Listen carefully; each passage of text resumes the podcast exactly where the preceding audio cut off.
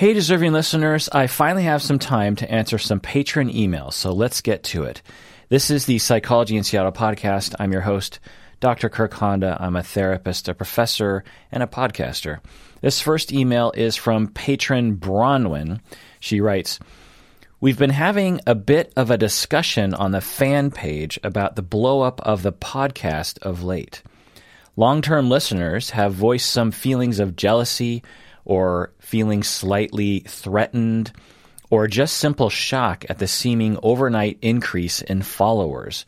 So, just chiming in here, the podcast has been going for 12 years, and there's been a steady growth, shall we say, very slow, steady growth over 12 years. And then recently, I started doing these reaction videos on YouTube, and uh, it's been getting some uh, some views, and so there's a, a, lot of new people are discovering the podcast. So uh, apparently, on the Facebook fan page, Bronwyn is saying, "I don't go to that page because I want people to feel like they can say whatever they want to say," and so Bronwyn says that on the fan page.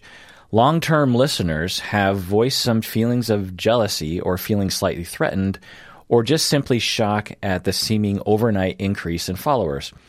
Everyone also concurs how genuinely happy they are for your success. I've been wanting to ask you about parasocial relationships for a while now. So, just chiming in, parasocial relationships are relationships where it's one way, in that if you really have an emotional connection with someone who is in the media, like a podcaster or an actor or something, or a politician or something like that. Okay, so I've been wanting to ask you about parasocial relationships for a while now. A number of YouTubers I follow have troubles coping with their position. Suddenly, thousands of people assume parasocial intimacy for them, which can only necessarily go one way. There are stalkers, trolls, inappropriate correspondence, lewd photos being sent to them, gifts, proposals uh, to deal with, this sort of thing not to mention how it affects online dating for them. When I began listening to you and discovered you actually do respond to emails, it was a wonderful revelation and an undeniable therapeutic experience for me. You held space for me, deftly and succinctly. It was healing. Of course, your long experience as a therapist gives you tools above and beyond one's average YouTuber, but still, you strike me as pretty masterful. How's it going now with so much more traffic to deal with? I would love to hear you talk about parasocial relationships. You may well be in, you may well be the international expert on the topic. I don't know about that one, but I know you've written a paper on aspects of being a therapist and being a podcaster, which you asked patrons to read through and edit typos, case in point. But I'd love I'd love to hear an update and also your thoughts on parasocial relationships. Also, what is it for you to be a listener and a viewer? End of email. Wonderful email, patron Bronwyn. And Bronwyn is a long term listener, and we have uh, corresponded with her and worked with her on things. And actually, very soon, because we reached another Patreon goal, we are going to be doing a scholarship and we're going to be doing another scholarship but we're also going to add i think at the suggestion of bronwyn a art award of $1000 i believe. So look out for uh, uh, announcements about entering into the psychology in seattle art contest. So yeah parasocial relationships. The definition is and, and this is a well researched topic in psychology and social psychology it is a one sided relationship that people form with individuals in the media, like YouTubers or podcasters or famous musicians. Now, some of you might think, well, this must be a relatively new term, right? Because this is a new phenomenon. Absolutely not. The term was coined in 1956 by Donald Horton and Richard Wohl they wrote about a new phenomenon of people developing relationships with famous people on television, which was new at the time. So essentially, we feel loyalty and connection to media personalities at times, similar to the way we feel about our close friends and family members. For example, when Prince died, many people grieved, I certainly did, as if Prince was a family member of theirs, even though Prince had no idea who they were. So, Bronwyn, you asked me at the end, and I'll answer that first here you know, what is it like for you as a listener and a viewer? I absolutely have parasocial relationships with podcasters and YouTubers and all sorts of people. My current favorite podcast is called Friendly Fire. It's a local podcast about war movies. Adam, Ben, and John uh, talk about war movies, and it's funny and it's super interesting to learn about history, and it inspires me to watch these war movies and and it's just really entertaining. I recently discovered it, so I went back to the beginning of their archive and have been listening every day, all day long. all my other podcasts are like slowly building up in my podcatcher on my phone because I all like I, I like well I should go back to TBTL or the Daily or This American Life or Skeptic's Guide or something, and I'm just like no I want to I want to listen to more Friendly Fire because I just I just love this podcast and I, I love Adam, Ben, and John. And I feel like I know them. I have conversations with them in my head, sort of. I can predict what they're going to say. So I have a parasocial relationship with them. If they stopped posting episodes, I would be really bummed out. Or if one of them got sick or, uh, God forbid, died, I would be really sad. I would be really worried about them but they don't know me at all. they don't know or care about me. I mean, there's a possibility that I have met John Roderick because we're a similar age, and he actually used to uh, play or still does play with Harvey Danger, and I used to hang out with those guys back in the day. So maybe I have met him, but I certainly don't remember him. But anyway, so that's my experience, and and there are YouTubers like John Green. He also has a podcast, Anthropocene Reviewed, which is another wonderful podcast. I feel like I have a relationship with him. So, so yeah, it's it's totally normal. It's often pathologized. I will say, people will often, you know, after Prince dies, basically what happens is you have some major uh, media figure dies, and all of a sudden on Facebook, it's just flooded with posts about how sad people are or pictures of people crying or something. And if you're a fan and you have a parasocial relationship with that individual, then you can relate and you don't pathologize it. But if you don't, then a lot of people tend to pathologize that. They'll just be like, huh? Like, I, why are you crying about Prince dying? Like, wasn't he from the 80s? And you didn't even, he didn't even know you. What's wrong with you that you would be so deluded to think that this person ever cared about you. And that's just silly. Um, it's not a pathology. It's totally normal, and I'll go into some of the literature on that in a second. But just let it be known that it's totally normal, and the the attacks on it are really silly. I mean, the thing to me is like, what's it to you that someone else has feelings about something that you can't relate to? it's just like the fact that you can't relate to a feeling means that it's pathology. It's just it's ridiculous. It's a very strange bias that humans have. So um, now, what is that bias? Uh, if I was to speculate, the bias is just general bias against grief, general bias against emotions, general bias against sadness and crying, general bias against public displays of emotion. It's it's very anti-American to do such a thing. And so, not anti American in the political sense, but in the cultural sense. And so we pathologize it. Now, can someone's relationship with a public figure become a problem? Absolutely. I mean, Hinkle was his name. He shot Reagan because he wanted to impress Jodie Foster. So, yeah, del- delusions, schizophrenia, obsessions, this sort of thing. On a, I mean, mental illness is is one thing, um, and a smaller issue that maybe is more uh, prevalent is that some people might develop relationships with uh, might develop parasocial relationships as a way of avoiding relationships in the Eh, reciprocal relationships, you know, like with friends and family members, that they feel so alone and so isolated that the only relationships they can have is with parasocial relationships with people in the media that don't really know them that well.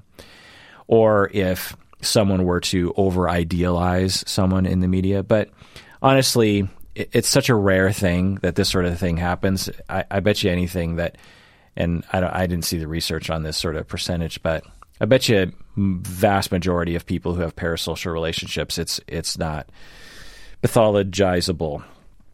All right, so some research on parasocial relationships.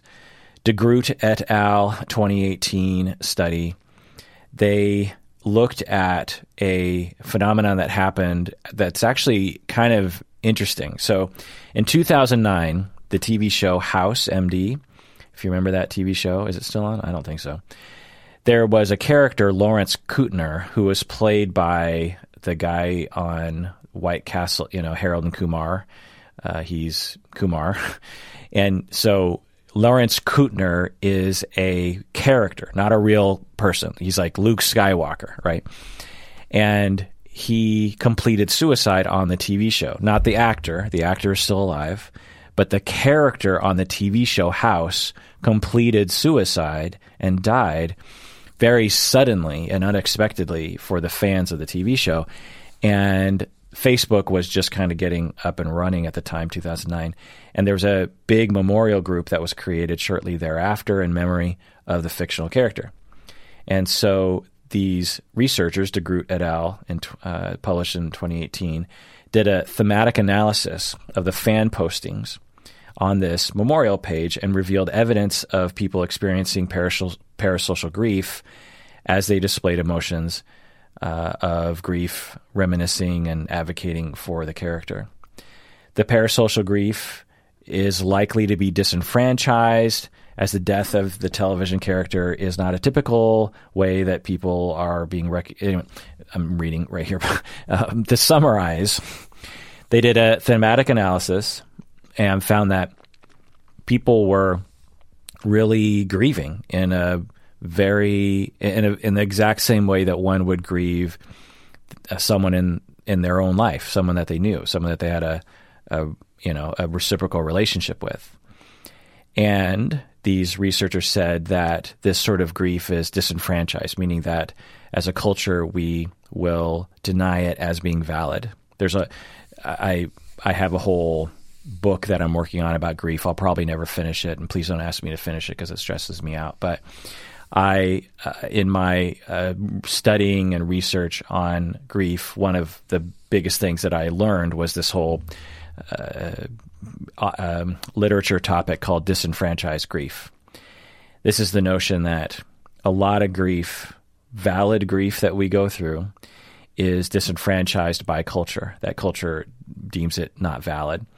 Like if your pet dies, this is changing, but uh, particularly in the past, if if you had a pet that died and you wanted to have a funeral or you were still mourning the death of that pet years later, people would be people would look at you funny.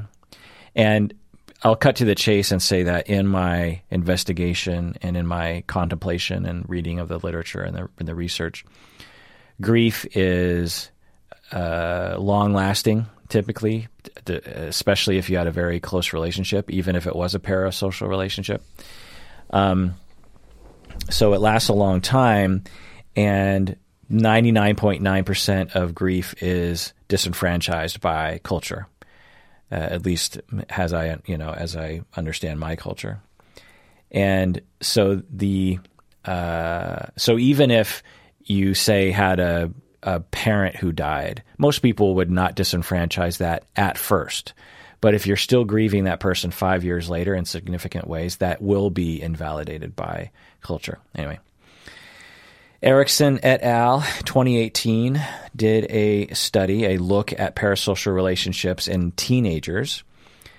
And basically, what they found was that uh, teenagers often have a uh, an intense or a greater likelihood to have a greater intensity of parasocial relationships. You know, all of us can relate to this. You're 13 years old and you're just totally in love with the Backstreet Boys, or, or what would people Bieber? What are kids? What what are kids really in love with right now? Um, so, you, all of us can relate, or that's a known trope that when you're 13 through 16, you just go gaga over some uh, some public figure, and with Twitter and all these kinds of things, you're you can you're even more in contact with those people. Um, side note, I often think back to when I grew up as a teenager in the 80s and how there was just no information about anyone and or I didn't know where to look anyway. And so my favorite bands like Depeche Mode and The Cure and Devo and these sorts of things, I just had a relationship with them through their music and through the through the cover art on the albums. Maybe they had liner notes, but there was they were just complete mysteries to me. Depeche Mode in particular because they just seemed so interesting looking to me. I, was, I had you know growing up in in uh, suburban Seattle area, Issaquah, which is now Sammamish now. I just had no idea what these people were. So anyway, today you can see daily posts from Bieber and feel like you're in his life. And if Bieber is sick, then you're sad. And if Bieber is upset, then you're upset. And if Bieber's happy, then you're happy. And that's totally normal, regardless of age. But teenagers are, you know, the greater likelihood of having that. And what Erickson et al. 2018 suggest is that it's a normal developmental stage for people. And they also go on to say that it's often pathologized and they assert that it's just a normal part of teen development. So in in the psychological literature there seems to be a consensus growing that parasocial relationships are normal and that they shouldn't be pathologized and that it might be an ignored element of development or even just the human experience. So yeah, um, it's just uh, it's just it upsets me. It's I, I've noticed this about myself. There's a theme in my life in where when I feel like someone is being judged unfairly, it drives me crazy. And there are the easy ones, obviously. If a black person is being judged unfairly, then that makes any person who understands reality uh, it makes them upset. But there are many injustices that are being uh, perpetrated that aren't popular injustices, if if you know what I mean. So, for example, people being judgy of people who have parasocial relationships, or people who judge people who fall in love with objects like the Berlin Wall or the or the uh, Eiffel Tower. There's a lot of judgment about that. Or uh, people who feel like they are friends to a podcaster that they've never met, or still mourning the death of your pet hamster after several years. There's just people laugh at that. They think it's strange or pathological, something wrong with you.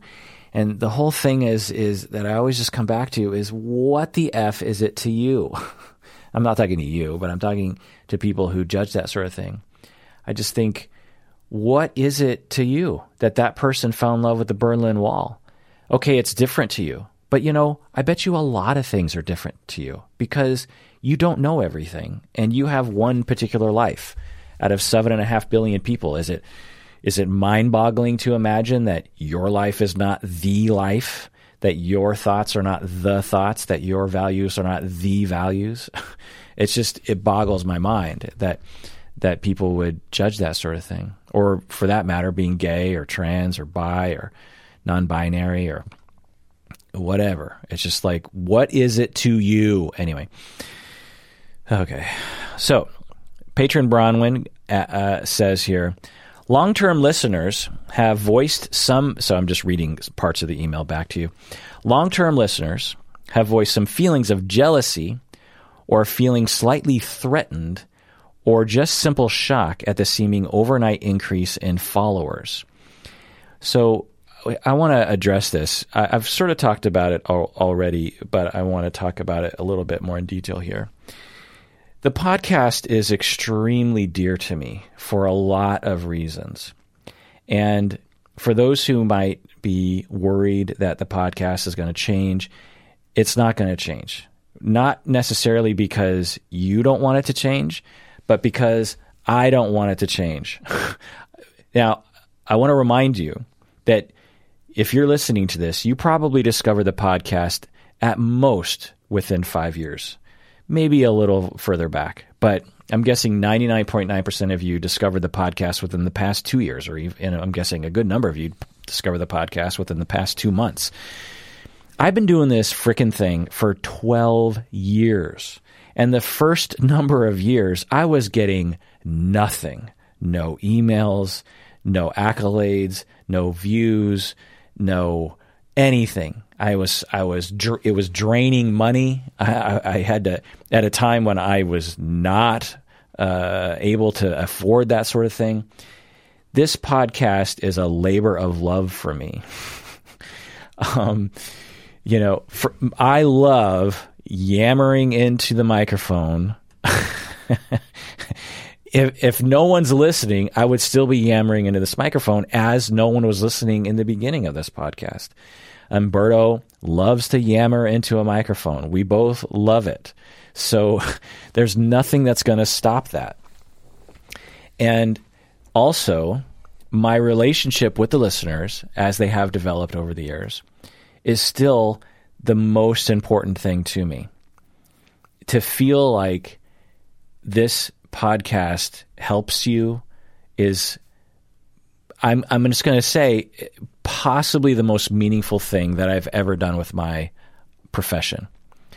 Yes, I've helped clients face to face and that is that is uh, maybe tied for first place. A close second is helping to uh, train and supervise and support novice clinicians. But the and I never really expected this in the beginning, but the uh, people who have emailed me or and or whom I've talked to and interviewed on the podcast sometimes that this podcast has helped them to feel better about themselves, to have more compassion for themselves, compassion for others, to seek therapy, to be a better therapist, to be a more compassionate therapist, to uh, feel your feelings, to feel valid. Like that is my purpose on this planet. And for that to be realized, I, it is overwhelming to me. So, my relationship with the listeners is the most important thing to me. It's not views, it's not, you know, downloads, it's not notoriety, it certainly isn't fame. I, I, I mean, uh, for whatever sort of minor level of fame I have, uh, I'll tell you, I don't like it. I, I, know how famous I, I'm old enough to know and studied through this podcast to some extent how famous people get abused by society. You know, Bieber does one thing wrong and everyone hates him. Like I don't want that. I do a lot of stupid things. I don't want I don't want any scrutiny on my life. I I don't want I, I don't want people to I don't know. Anyway, so so I just thought I'd give a shout out to all the long term listeners just to recognize that I'm I'm still with you. So this is you know in the two minutes before I started recording, I just did a quick uh, listing of all the people I could think of, and I'm really I'm really sorry if you're not on this list and you've been a long time person, but it I, I, just sort of thought, okay, well, what are the people that I want to give a shout out to who uh, um, to to prove to you all that I haven't sold out. We got Aria, Balas, Junie, Emily, Tara, Kathleen, Leah, Liz, Jed, Jesse, Akemi, Karen, Her- Hannah, uh, who got the um, scholarship, Amy, Alyssa, Liz, another Liz, Alexis, who I have a framed card that she sent me on my wall that I can see right now. Alexis sent me a card and I have it framed because it was very um, touching to me. Schultze, Jessamy, Ed, Hallie, Simon, Ethan, Nancy, Sue, Alex, Alex with an I, Louise, Tony, good old Tony, Serenity, good old Serenity, Liza, Lara, uh, Melissa, Anita, Lyndon, of course, Lyndon. He's been there from the very beginning of of Patreon, um, and uh, So a lot of these people I've met Magdalena, Justin, Carrie, Christy, Nick, Anne, Rachel, another Rachel, uh, Marie, Mayate, who we did some very important episodes with, where she talked about her therapist who uh, violated boundaries, and Mayate managed to get his license removed. Robert, Natasha, whom I met, Laura, Colin, good old Colin, Danielle, Denisa, Derek, Nathan, Brent, course, Bronwyn, Russell, Susan, and Tasha, good old Tasha. Tasha, I believe, Tasha, was it you that had a a tattoo with um, with my uh, writing "You deserve it" on it, or "You're worth it" or something? Um, you sent me a picture of it, and I have that picture.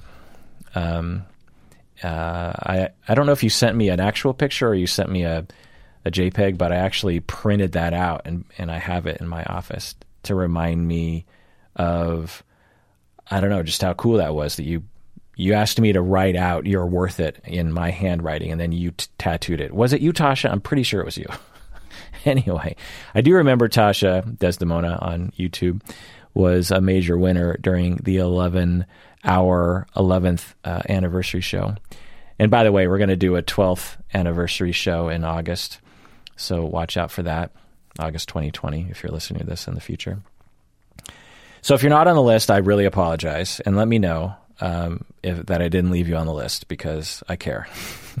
so these are people that when I get an email from them, and this is, you know, what kind of list is this? Like 40 people? And there are hundreds of others, obviously, that have been there from the beginning, or not from the beginning, but f- from the past five years ish, whom are very dear to me.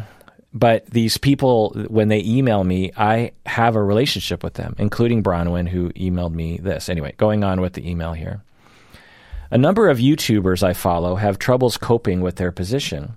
Suddenly, thousands of people assume parasocial intimacy for them, which can only necessarily go one way. There are stalkers, trolls, inappropriate correspondence, lewd photos, gifts, proposals to deal with, not to mention how it affects online dating for them. So, just chiming in for me, uh, for, it's it's never been a problem for me. People have been great. Uh, there are some hurtful YouTube comments now and then, but aside from aside from the occasional very hurtful YouTube comment, um, it's never been a problem for me. I've I don't have any stalkers or that kind of thing. You go on here. When I begin listening to you, when I began listening to you and discovered you actually do respond to emails, it was a wonderful revelation and an undeniable therapeutic experience. You held space for me deftly and succinctly. It was healing. Um, like I said before, that makes me happy. That's why I do this. That's my purpose in life. And then you go on to ask, how is it going now with so much traffic to deal with? So I'll tell you just real briefly.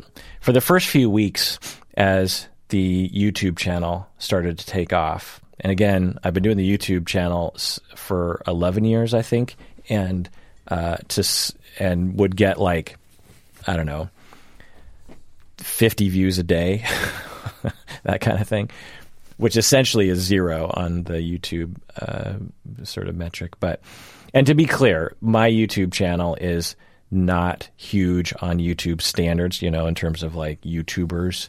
Uh, it's just like um, more popular than it was before. Let's just put it that way. But anyway, for the first few weeks as the YouTube channel was taking off, it was overwhelming. There were so many views in comparison to the past. Like in the past, just to give you an idea, I think in the past month, we've had as many views as we had in the previous 11 years combined. so, just, so just think about that. Like 11 years, I think I something like 5 million views or something. I, this is just a rough estimate. But anyway, so it was extremely overwhelming to me. And there were so many emails and so many comments and so many requests for uh, business um, collaborations and so much spam. By the way, if if you're a YouTuber, you probably know this, but when you when you start getting some amount of views on YouTube, then all the spammers come out of the woodwork and start trying to get you to. Um, they they tr- they try to trick you into saying that they want to be a sponsor and then they get you to download apps and it's it's horrible. And it's it's really annoying because they they email me directly. And I, I also want to be clear that for the most part the podcast is just me. My wife Stacy helps out a lot especially with YouTube. But I'm the only one who looks at the emails the email essentially goes into my I I basically have one email address that I use for everything which is probably a really stupid way to live, but but it's just me. So when I started getting all those things, I'm like, well, wait, are these people wanting to be sponsors? I don't get it. And the internet doesn't have a ton of information to guide people like us. But anyway, also in those first few weeks, reality TV stars were reaching out to me and saying, I watched your video in which you analyzed me. I was like, holy mackerel, that was not what I thought was going to happen. If I thought you were actually going to see this, I would have been cognizant cognizant of that as I talked. Now, thank God, aside from one person, they all gave feedback that said that they really appreciated what I was saying, including Ash, by the way, if you're familiar with him.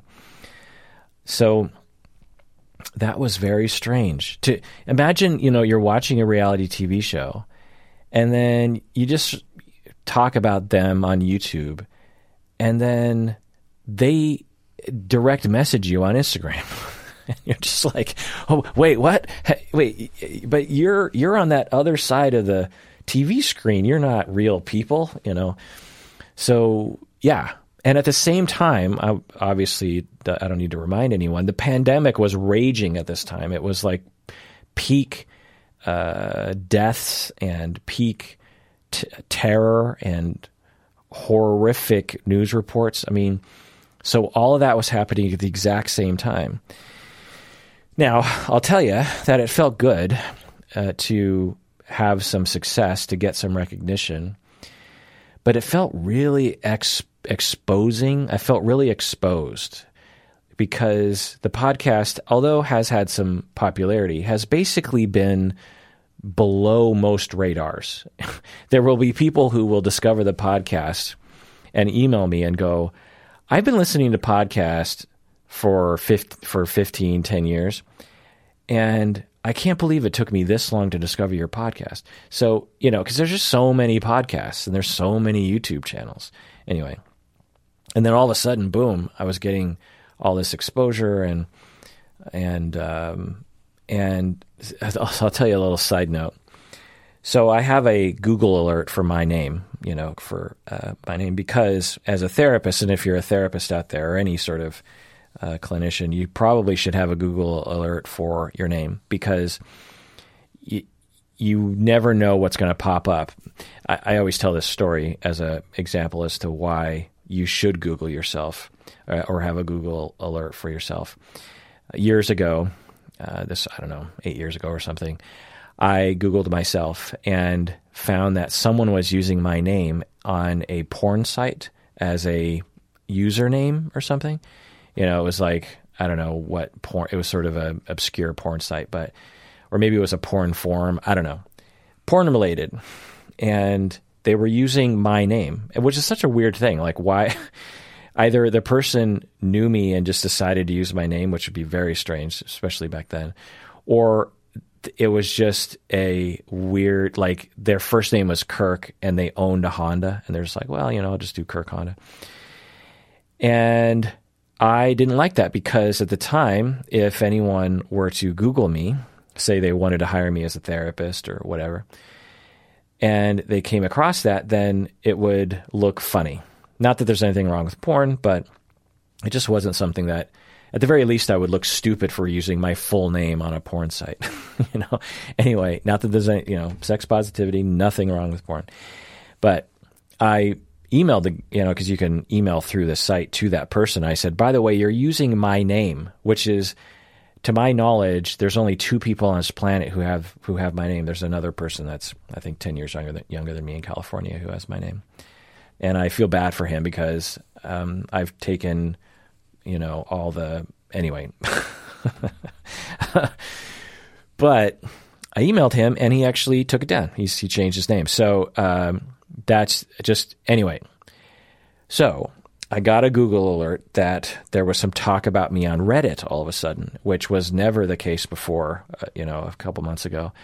And so I clicked on it as I usually do just to see what's happening because if people are imagine, you know, on Reddit people are talking about you. You're you're going to want to find out what they're saying, right? So I went there and I thought, you know, they're probably just posting, you know, Kirk Honda talks about this or that. Well, someone had posted on Reddit one of my reaction videos. I think it was a 90 day one. And there was a bunch of people talking about how I had been, they were accusing me of telling people to post on Reddit. They were like, Kirk Honda must be telling everyone to post on Reddit because we're getting too many posts on, on Reddit about his reaction videos. And so we got to stand up and I can't remember the exact what wording, but they were basically saying, as moderators, we have to we have to make sure that Kirk Honda doesn't get into this subreddit and all this kind of stuff. If you're familiar with Reddit, you know what I'm talking about. And it was um, that was that was upsetting on so many levels. One was that I was my fans were bothering other people because I was getting popular. and I, I, I desperately wanted to reach out to those moderators who hated me and just be like, look, it's not my fault. I didn't tell them to post this on Reddit. It never would have crossed my mind to tell people to spam Reddit with my stupid videos. So, um, and then someone started making fun of my forehead. like some one guy said, yeah, I've, I never want to see that guy's forehead again. And then, I, and and you know, I'll tell you, it gets under your skin. And now when I look at when I'm editing my reaction videos, I'm like, is my forehead too big in this video? I can't imagine being a woman being teared, torn apart on YouTube about the way you look this way and that. It just, it just, you think it doesn't get under your skin. You think like, well, you know, internet people, who cares? If you're a public figure of any kind out there, you know it it it does get under your skin. We are not uh, uh we did not evolve mechanisms to categorize uh, things into in those ways. oh, well, that's a stupid internet person.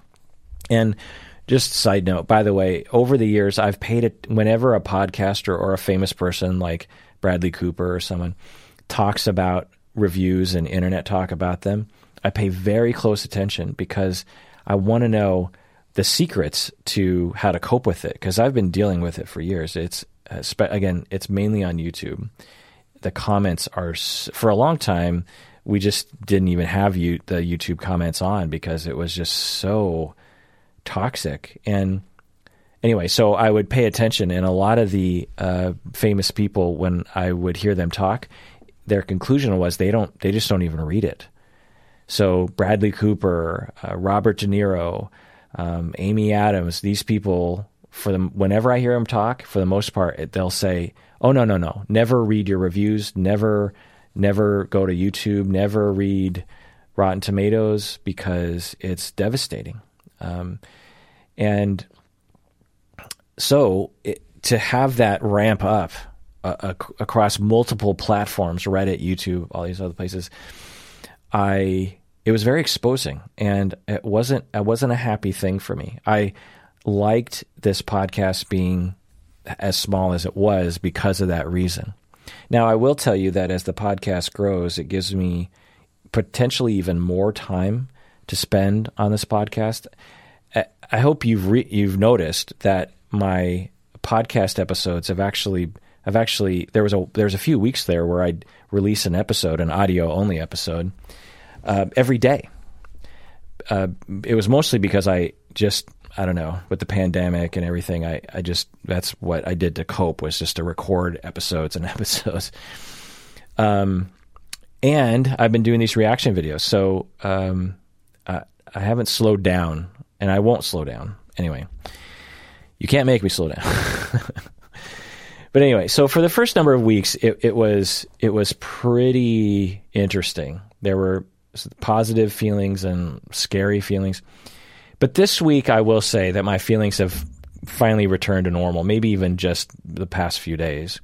I, I finally feel like I can get back to basics. Um, I'm getting back to patron emails. I'm, you know, going back to my deep dive research. I'm doing a whole deep dive on loneliness and uh, avoidant personality disorder and all those kinds of things. And so things are returning to normal. I'm still going to do the reaction videos, but um, I'm figuring out how to kind of divvy up my time here.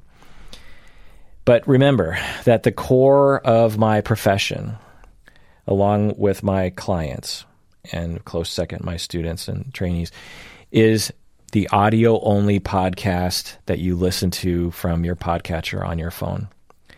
You know, like I said, just me yammering into the microphone and you listening to me yammer into your ears while you do the laundry or you drive to the store or you go on your run or whatever. That is the core of my profession for a lot of reasons. Um, you know, I'll tell you while I'm on the topic, a lot of people had suggested that I do YouTube videos a long time ago. They they were like, you got to get on YouTube, man, and you got to do short little clips, you know, three minute, five minute little videos. And I, over the years, would say, okay, and I it would fe- it always felt like a chore. Like, oh, okay, I got to get the camera out, got to make sure my hair doesn't look stupid, lighting is good. How do I get the microphone in the shot? Because right now, like, I'm I'm basically in my pajamas. I'm slouched over. Um, I'm sure my hair looks really funny right now. um, I can pick my nose while I talk to you on this audio thing, and you don't know. Um, you know, there's so many nice things about doing an audio only that disappears when you do video. And uh, I would occasionally dip into video and uh, would just be like, oh, God, I don't like to do it. Um, I don't know if you know this, but for a little bit of time, I started saying, well, you know, I got, because I finally, at the 11th um, uh, anniversary show, I, I got all these cameras set up so we could do a live show on YouTube. And uh, that whole process got me familiar with webcams because I, you know, for a long time, I didn't even have a webcam. So when people wanted to Skype with me and stuff, I'd have to like open a box and pull out this webcam and hook it up to my desktop computer. like it was a whole thing. So it, I, even though I really love taking video, if you, if you're close to me in in my personal life, you know that I take video of everything. I've been taking video of stuff since I was a young child. Um, I just love recording my life. But when it comes to public stuff or internet, you know, podcasting stuff, I just didn't like it. But anyway, so you know, the videos that I'm doing on YouTube are not it's not the comfy. It, I'll, I'll end with this. So, the YouTube videos and the flashy stuff, if you will, is like being on stage and playing in like a hair metal band, like Motley Crue. it's a big production and there's a lot of bells and whistles and pyrotechnics and everything has to be working right. And but when it comes to me doing what I'm doing right now I can wake up in the morning look at my emails take some notes you know quietly in my little office here and just start recording and feel like it's a cozy little one person acoustic show compared to a Motley Crue show. it's just so much more comfortable. All right, let's go on to the next email. But first, let's take a break.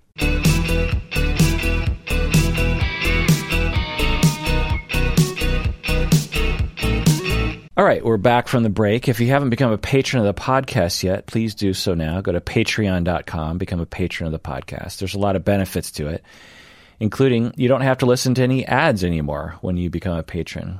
And you get access to all of our best episodes that are only available to patrons. Okay, this next email is from an anonymous listener. She writes Hello, you said that people with attachment issues w- during one of the Darcy videos will have a Sophie's choice when it comes to childhood trauma processing them or me? What does it mean to blame both others and yourself? So I'm not exactly sure what the question is asking, but I'll just comment on this because I think other people had questions too. So in that video, I was talking about how when we're children and our parents aren't doing a good enough job or are uh, for whatever reason, whether it's circumstance or the parents have issues or whatever. A one year old, a two year old, a three year old is not being attuned to enough. They are not getting enough attention. They're not getting a, enough love. They're being abused. The child has a Sophie's choice because they have to choose between one bad thing or another bad thing. They that's the definition of Sophie's choice is that in the movie Sophie's Choice, she had to choose between saving I, if I remember right, her daughter or her son. Like either one of her kids was going to get killed, and she had to make a choice. So it's a choice, but it's a terrible, terrible choice because when you raise kids well enough, they don't have to make that choice. They're allowed to believe in themselves and develop a sense of self worth and a sense of self, a sense of who they are, a sense of how they feel, a sense of um, that they matter and what they want, and that is valued in the world, and then they value it themselves. And the child is, when they're raised well, they learn to trust other people and like other people and believe that the world is a good enough place for them and that they can depend on people and reach out and be emotional and have people care about them. But to the child who is neglected, abused, mistreated, uh, created in a or lives in a chaotic environment, then that child has a choice, has to make a choice between believing in that this believing that the situation is their fault or believing that the situation is their parents' fault or their caregiver's fault. And either choice is going to result in bad things, but they have to make that choice because the world is a bad place for them. So they have to make a choice. Why is this happening? It feels like it's my fault, but it kind of looks like it's my parents' fault. And all this is happening, for the most part, subconsciously for the young child, because it can often be even pre verbal to the child. And when a child determines that it is their parents' fault, what they do is they say, Well, I'm good and my parents are bad, and I can't depend on the outside world. And Children don't discriminate. What they say is, everyone aside from me, I cannot depend on. They don't say just my parents. I, you know, surely I can depend on my aunt or my teacher at school. No, they decide early in life everyone outside the self is to be distrusted, and they are suspicious, and they are dangerous, and they are to be avoided. And so the child develops a style called avoidant attachment, which is to avoid all outside people. And when you when they when the individual when the child has an attachment reaction, a threat or a concern for reassurance, they don't reach out because they've determined that other people cannot be depended on. They still have dependency, they still have emotions, they still have neediness on the inside, but they will not express it because a long time ago they determined everyone else cannot be trusted. Now, the consequence to this is quite extreme as the child grows up and is launched from a terrible situation in their home to the broad world. There's a lot of people in the broad world who are to be who can be trusted. But that individual has given up a long time ago. And unless they become aware of it or circumstances make it so that they begin to trust other people, then they might live their entire life never reaching out to other people.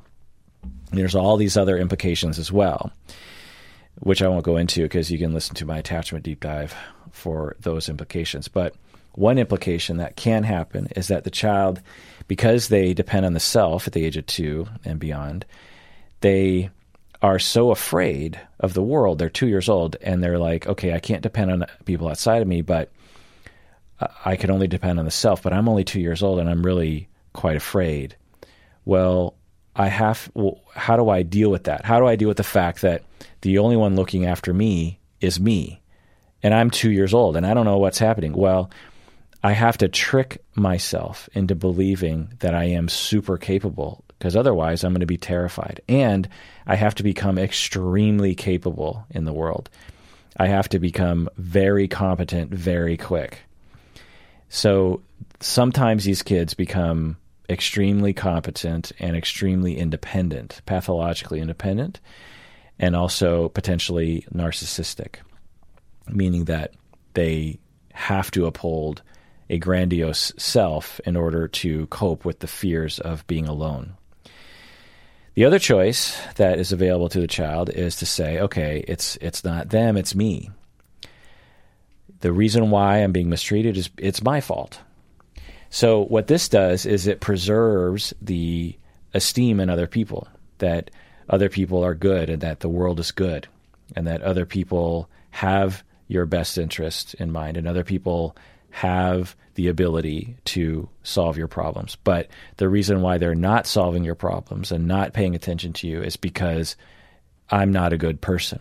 That's why this is happening. It's it's my fault. I'm a bad person. I'm not good enough. I am insufficient somehow. There's something deeply wrong with me. That's why this is happening. And what we call this is often is preoccupied attachment, where the child early on learns to feel bad about the, the self and also to constantly reach out for attachment, um, security in other people. They can't turn to the self because the self is bad and wrong. So why would they turn to the self? They have to turn to others. And obviously, this has a lot of consequences later in life. The person can be very quote unquote needy, they can be very dependent, they can be very demanding they can be very reactive and push people away from them, even though they're trying to get to them. And the person has uh, virtually no self. And it's on a spectrum. But at the higher end of the spectrum, the person has no self. They don't know who they are, they don't know how they feel, they don't know what they are because they've never been given that chance. So that is the Sophie's choice that comes with childhood trauma early in life. I hope that answers that question. Okay, let's move on. Okay, this next email is from Sarah from Columbus. She writes In watching your reaction videos to the relationship on 90 Day Fiancé with Darcy and Jesse, why does a person with Jesse's attachment issues not move on and end his ties to Darcy? Why would he continue to interact with her and contact her? So, chime in here if you've never seen this TV show, there's a couple, Darcy and Jesse. Jesse is from Holland, I believe. Darcy's from Massachusetts, I believe, and or Connecticut. And Jesse is uh, Darcy and Jesse have a very volatile relationship. They fight very frequently, sometimes throughout the day, every day. And Darcy uh, is re- more, perhaps more relatable because she is she has she has that low self esteem. She has that what seems to be preoccupied attachment or dependent attachment or something. She whenever things go wrong, she plummets into a an abyss of low self esteem, which lends itself to the preoccupied attachment style. Jesse comes across as extremely independent and demanding and perhaps controlling and insulting and frequently in a bad mood. And so, what a lot of people look at this situation, they well, I get why Darcy is is insecure, and I get why she's vulnerable because she just she doesn't have very high self esteem. But Jesse seems to have a lot of self esteem, and so why doesn't Jesse just move on? Why does because there's all this evidence that Jesse seemed really because there are many times where Jesse just seemed to hold Darcy in such contempt. Jesse he seemed to just hate Darcy during certain moments. And it looked like, well, Jesse is going to move move on, but then he wouldn't. He would often come back. And you ask yourself, why is he coming back? He seems to hate her so much. Well, obviously, I can't know because I would have to assess them. But in general, when people exhibit this behavior, it's usually because they have deep attachment needs. And just because Jesse comes across as very strong and independent and he's the demanding, contemptuous, controlling one, that doesn't mean that he doesn't have just as much, if not more, attachment and security as Darcy does. One way that the that people will protect themselves from their own attachment insecurity and their attachment terror is to trick themselves and trick everyone around them that they are independent, that they don't need people, and that they're that everything is fine. Now, Darcy, like I said, came across as more the pursuer, preoccupied person. Jesse at first came across as an avoidant person, but as time went on, he, he started to look more like a preoccupied person. I obviously can't know that without talking with him, but he the preoccupied narrative, the way that we talk about preoccupied people, it tends to be genderized as a as the female, right? The the woman who chases, the woman who's needy, the woman who does all this sort of thing. But but that is a bias in my field actually to some extent, and I suppose I've internalized that. Being preoccupied, there are there are many many males, cis males, who are preoccupied, but it's going to look a little different because of gender because of the uh, male need to be in control, the male need to be strong and emotionless, and the male aggression thing. Now, can females be aggressive and controlling? 100%. Uh, believe me. So, uh, Jesse came across to me as perhaps avoidant in the beginning, but as time went on, it, it seemed like maybe more preoccupied. So, he, in his way, chased Darcy, but in his male genderized way. Again, it's just speculation. I would have to talk with them and hear what they thought about that sort of thing. So that's if you're familiar with those two people, that's just something to think about. And the the evidence that I saw that pointed to that was particularly toward the end when of their relationship when he was just so easily triggered. Because for avoidant people, avoidant, insecure people, when push comes to shove, they tend to just walk away. They tend to just be like, "Okay, this is dumb. I'm out of here," and they they'll just they'll just take themselves out of the equation, even though on the inside they're really struggling. Their response to attachment threats and disruptions is usually just walk away. You know, you can depend on the self. Other people are stupid. Just get away from people. Jesse didn't do that. When Jesse and Darcy got into a fight, Jesse stayed with her, you know, and really engaged in conversation with her. I think out of a desperate need to uh, chase attachment security in his way, which was largely um, dysfunctional as as far as we could tell. Sarah from Columbus goes on to ask in the email, What is a healthy way to distance yourself from a person like him who doesn't respect boundaries? So, the larger question here is if you have someone in your life who is controlling and um, com- demanding and threatening to you and insulting and contemptuous and breaks you down and what people colloquially will call gaslight you, what what do you do? How, how do you, what's a healthy way to distance yourself from a person like him? Well, that's very, that's a, there's a lot of varied responses. I can say this. It really depends on the situation. In the extreme, you want to go to a domestic violence or intimate partner violence advocate and specialist to help you extract yourself from that relationship. And you can call the, all you got to do is Google domestic violence hotline and you can call someone or chat with someone right away. So so you want to do that right away. And I know some of you listeners are in situations like that. Even if you aren't ready to leave the person, call that hotline. You need that support. So so, so there's that. You deserve it.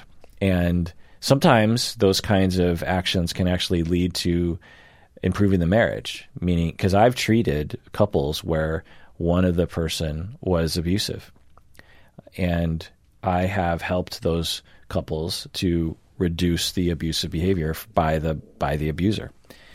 And uh, so it does. You know, we don't have to follow this model that always says you have to leave. It's up to you. It's always up to you.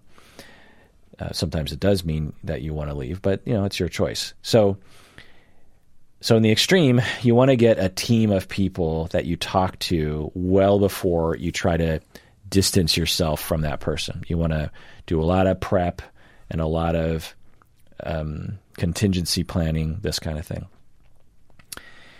In the less extreme, then, and you're not in an unsafe situation, but you're with someone who is volatile emotionally and controlling in some ways. The healthy ways to distance yourself, again, are varied.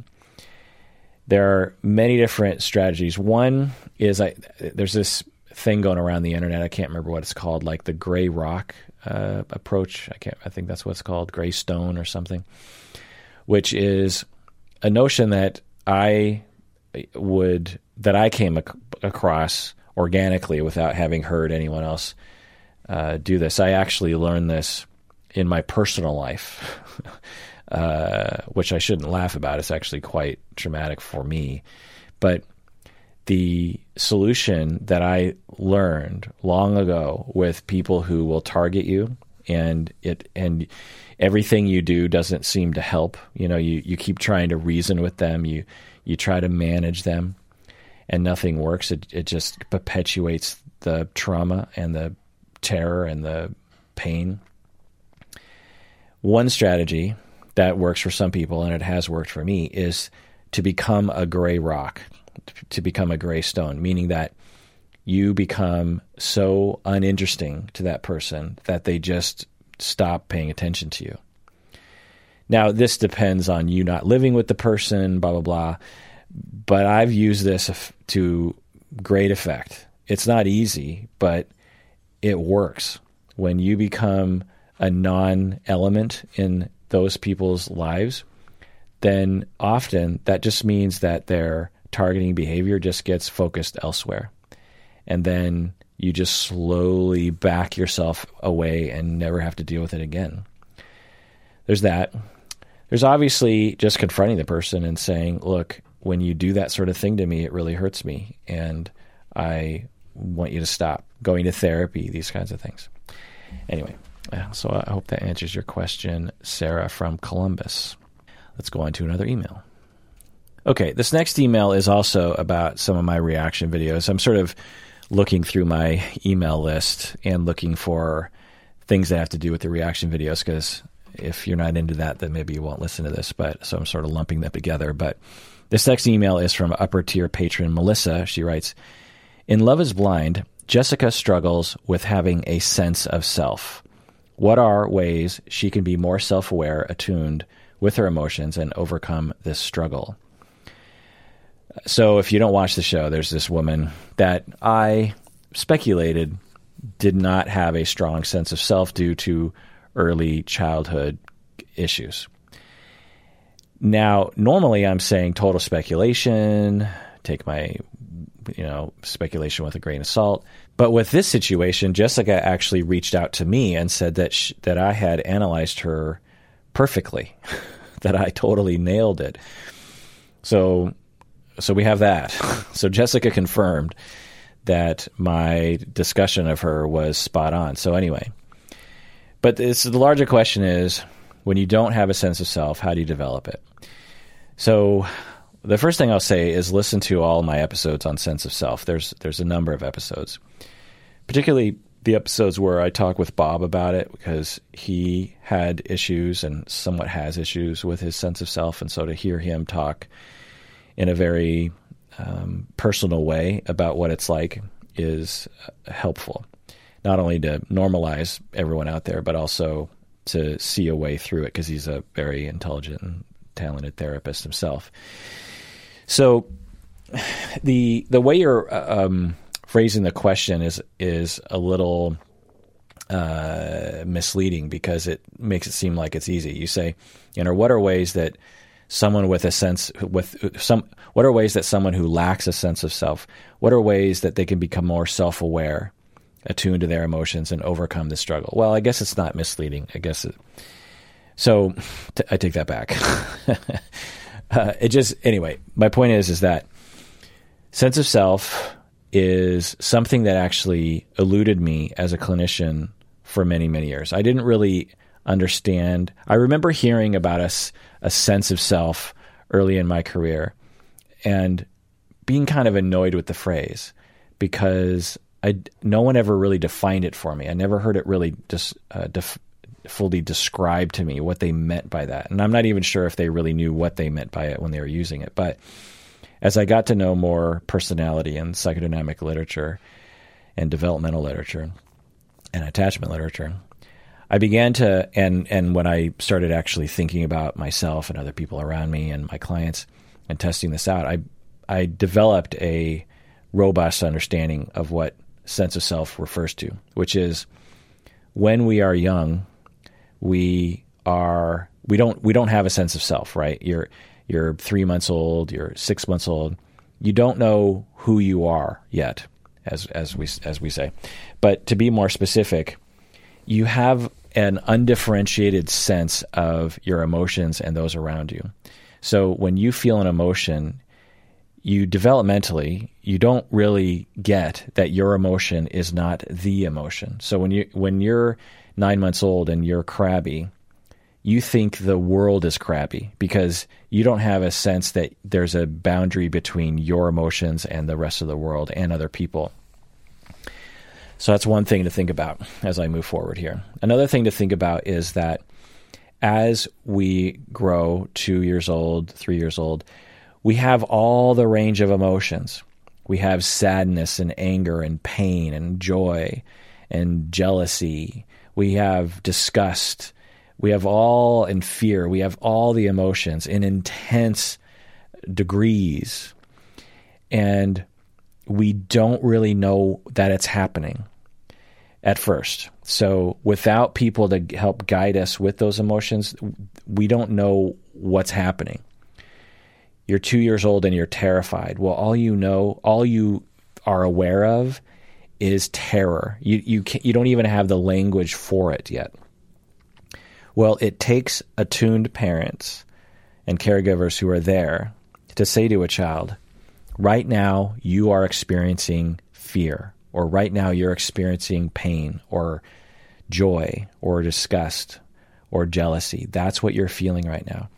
And you do that enough to a child, and they learn, oh, okay, there's a word for that.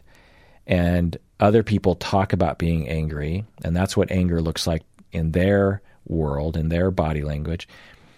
This is what anger on a scale from one to 10, uh, you know, this is what anger three feels like. This is what anger seven feels like. The child gets to know that. And all parents just naturally do this when, I mean, not all parents. Good parents naturally do this. It's just an instinct, I believe, that parents have. They they want to. There's just an impulse to reflect to children what what's happening for them. Now, some parents were raised very poorly and have their own problems, which interfere with their empathy and their attunement to children. And what happens is the child is never given a chance to know their own emotions. And so they're 15, 35 years old, and they still aren't really aware of their emotions. And that might sound weird to people out there. If you do have a sense of self and you do recognize, okay, right now I'm feeling fear, right now I'm feeling anger, right now I'm feeling sadness. There are people out there who have been mistreated who don't have the ability to do that. So, and there's a number of different uh, manifestations of that. For some people, that they just will say, "I'm overwhelmed." They'll they'll just be like, if you ask them how they feel, they'll be like, I don't know, I'm just overwhelmed because they can't differentiate between different feelings. Or other people will say, I don't have emotions. I, I'm I'm generally emotionless. And sometimes that's true, but usually it's not. And usually it's just that the person is just completely unaware of the emotions that they're having. So, so there's that is a, emotional awareness. The other is how to feel about yourself and get in touch with your own needs. Our emotions inform us of our needs. The way we get to know our needs and the way we get to know how to meet our needs is through our emotions. When you are being mistreated then you feel hurt and then you get angry and then you want to do something about it. Someone in kindergarten takes your your sack lunch from you and your your feelings are hurt and then you get angry and you go tell the teacher. Well, if you haven't been attuned to and someone takes your lunch, then you don't know what feeling you're having. You're just having a feeling. You're you're you're freaking out or you're being overwhelmed and you don't know what's going on. You, you don't know what it has to, to, to do with. And so there's no way to know about your needs. To be more specific to adults is you're in a relationship with someone and deep down underneath all of your awareness is a, a, a feeling of hurt because you feel distance from your spouse. But because you were never attuned to, you aren't aware of your emotions. And so emotions are bubbling up, but you don't know what they are, and you have no way of interpreting the bubbling up of some kind of physical sensation or some kind of some emotion is happening to me. I don't know what it is, and I have no idea where it's coming from. Whereas when you are attuned to and you have a sense of self, that sense of self means you have a sense of who you are and what your feelings are, and so you would say, okay, I'm feeling, I'm feeling, I'm in a bad mood right now. Why is that? Well, I don't know. I, have been kind of just, I feel, I feel a longing to be close to my spouse. That must mean that my bad mood is due to the fact that I feel some general distance from my spouse right now. Okay, well now I know my needs and now I know what to do to solve this this pain in my stomach, which is to put work into bonding with my spouse tonight if you don't have a sense of self, if you're not given that when you're young, you don't have that. And so, so you ask patron, upper upper tier patron Melissa, what are ways that someone can become more self aware? Well, this is a very very tough thing because years and decades of neur- neuronal development made it such that you can't really get it. You can't have easy access to those emotions. It's not just a matter of paying attention to your emotions when you're 35 and trying to get a sense of self. It's a matter of building those neurological connections to your emotional centers and getting to understand those feelings, perhaps for the first time in your life. Think of it like if you're a child and you aren't taught how to speak at a certain age that of development when kids usually learn how to speak a language to learn a language later in life for the very first time is very hard. Or, I guess, to be more common, for me to learn a Chinese accent, a Cantonese accent or something, it would be very difficult for me to do that because the time has passed where my brain is plastic enough to learn that accent. I, during that time, learned a Seattle accent. And so my neurons are kind of stuck well, building a sense of self is maybe not that severe, but it's in that direction. Because I've worked with clients on building a sense of self for years, and they'll get like 25% down the road. But I'm here to tell you 25% sense of self is better than 2% sense of self. So it takes a long time, but it's worth it. So the, the primary action is to ask yourself, what do I want right now? What am I feeling right now? So the lo- the more you stare into the self, the more things start to come into focus. And you need to do it relationally as well. People need to ask you, how are you feeling right now? What do you want? So there has to be a campaign, usually directed by a therapist or optimally directed by a therapist, where the therapist, the self, the family members, everyone around this person frequently checks in how are you feeling right now and what do you want? Now, in the beginning, the client will not have any answers to that, and that'll be distressing, and the therapist helps them with that. It's okay, you don't know, it's normal. But let's keep asking, you know, is there anything down there? Because there is saying there are th- you know some people when they look into themselves, they don't see anything and they get scared, and it's very it's can be it can become extremely upsetting to people they'll feel empty on the inside. You'll hear, hear people say that. Borderline people will say that. Just be like, I, I feel empty on the inside. But they're not empty. What it is, is I use the metaphor of you're staring into a bedroom with the lights off and you don't see anything.